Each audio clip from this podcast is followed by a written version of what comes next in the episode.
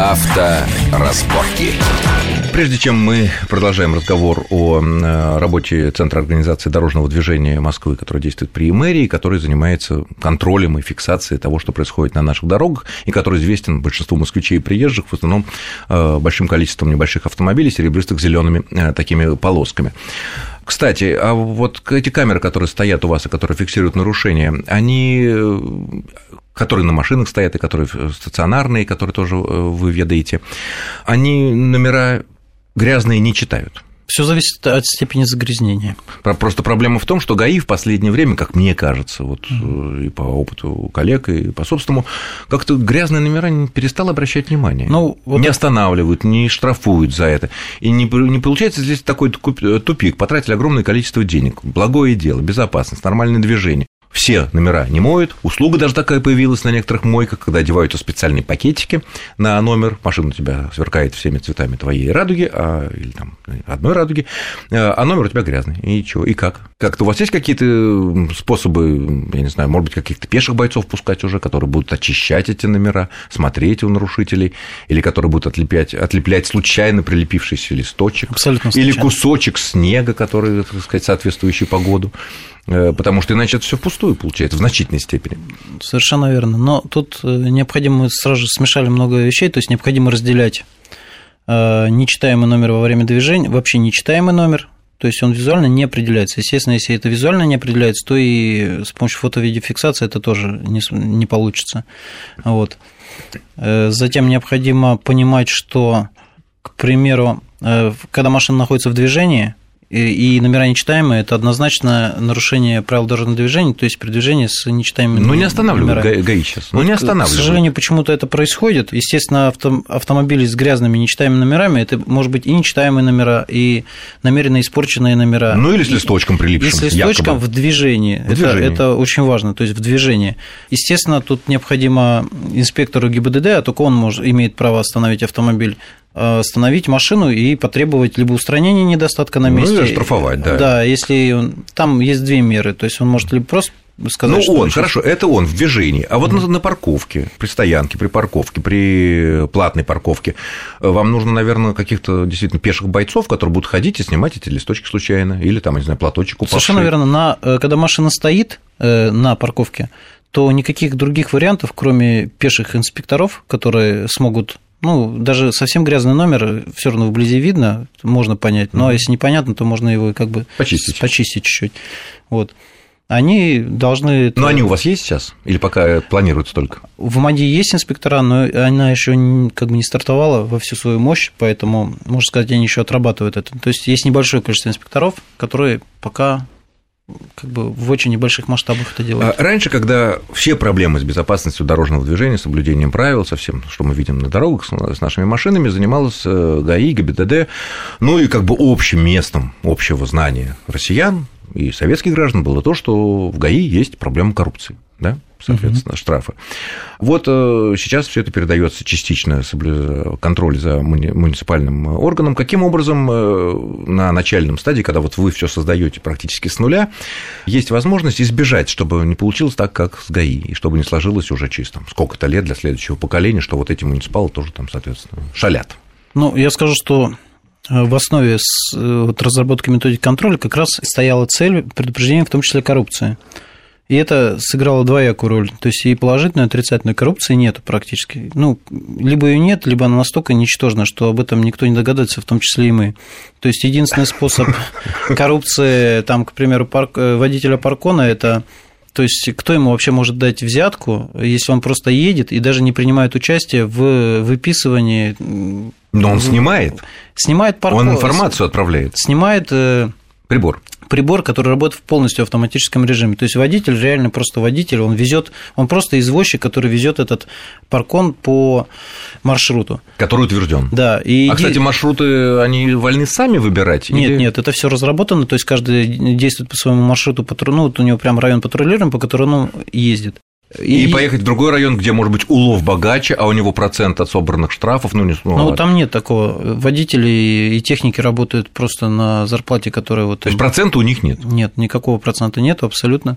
И единственный способ ну, вообще, где, возникает какое-то коррупционное емкое явление, что, к примеру, водители, владельцы ресторанов где запретили парковку, или сделали ее платной, либо запретили это, и, соответственно, уменьшает отток клиентов. Приток. Увеличивает, то есть... Увеличивает отток да, и да, уменьшает приток отток. денег. Да, совершенно верно.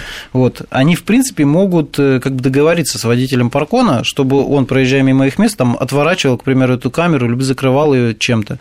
Вот. Но таких случаев доказанных, их, в общем, не выявлено, хотя подозрения были, то есть на всякий случай, то есть были приняты меры на эту тему, но вот доказанных таких случаев так и не получилось. Ну, понятно, это автоматическая фиксация. А когда на улицу выйдут э, сотни бойцов, вот. без которых тоже невозможно, да, потому но, что но, надо, но, наши но, граждане умные, они там листочек приклеют. И... Ну вот теперь смотрите, это мы рассказали про положительную сторону. Есть так. и отрицательная. Как ни странно, даже у борьбы с коррупцией есть отрицательные стороны. Так, это какая? Коррупционеры а... становятся беднее? Нет, нет. Э, во-первых, коррупционеры, э, на то и коррупционеры, чтобы они найдут, где, в общем, деньги взять. Речь идет о том, что в борьбе за предотвращение всякой коррупции вообще, то есть был полностью устранен человек.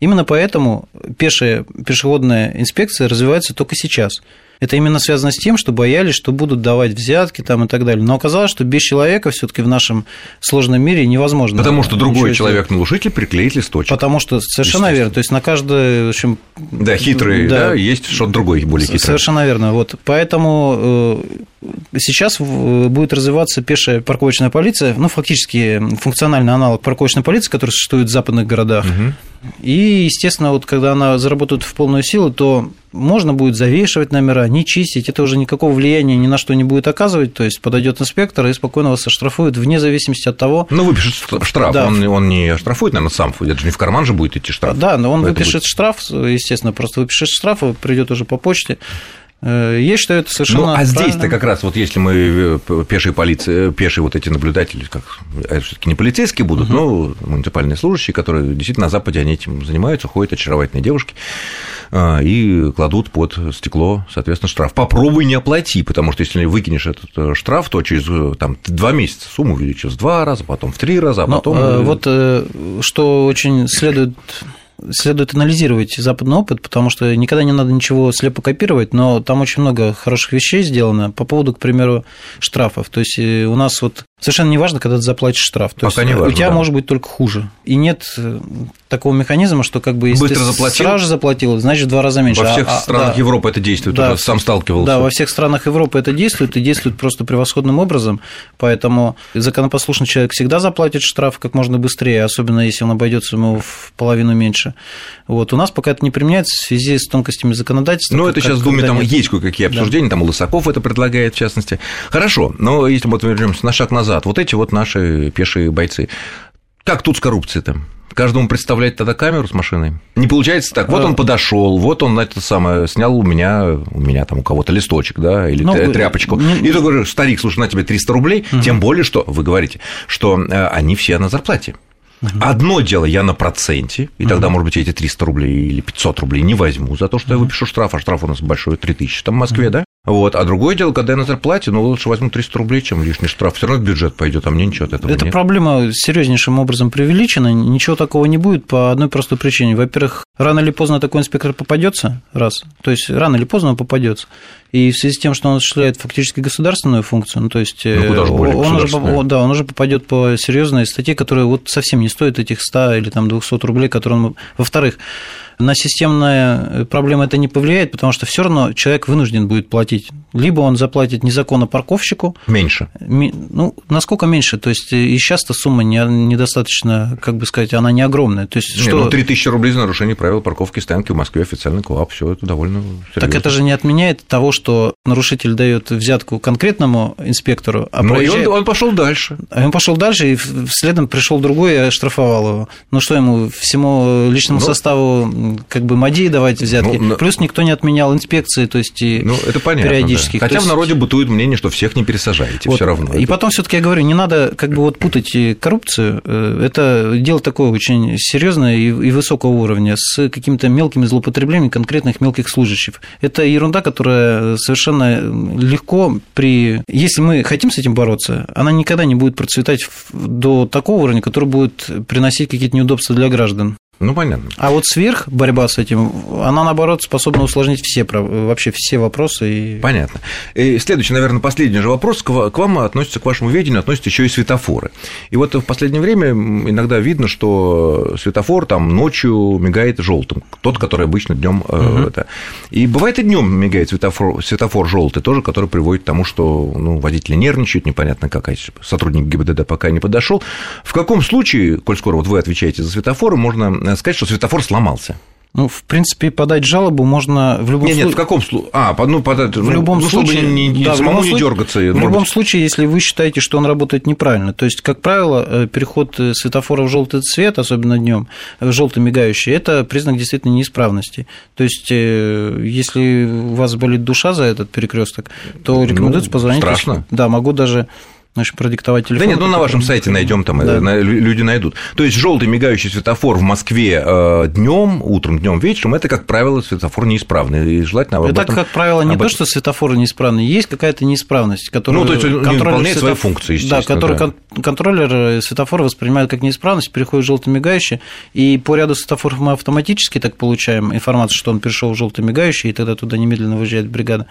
Вот, но это на новых контроллерах. Да. А на старых, э, соответственно, э, приходится ждать, пока кто-то это а заметит. А ночью, а ночью это может быть во многих светофорах, там, где не напряженное движение. Да, если это какой-то перекресток такой второстепенный очень, угу. там это может быть штатный режим. Все понятно. Но если Ночной. крупный, да, если крупный перекресток, это То тоже. Там и ночью. Ну что ж, я благодарю нашего гостя за интересный рассказ. У нас э, в студии был начальник ситуационного центра, центра организации дорожного движения при правительстве Москвы Александр Евсин. Александр, спасибо вам за интересный разговор. Да, Я спасибо. думаю, мы будем его продлевать, потому что дело новое, дело интересное, много всего еще впереди. С вами был Александр Злобин. Всего хорошего, будьте осторожны. Ну и в любом случае не нарушайте, какими бы хитрыми вы не были. Счастливо. Авторазборки.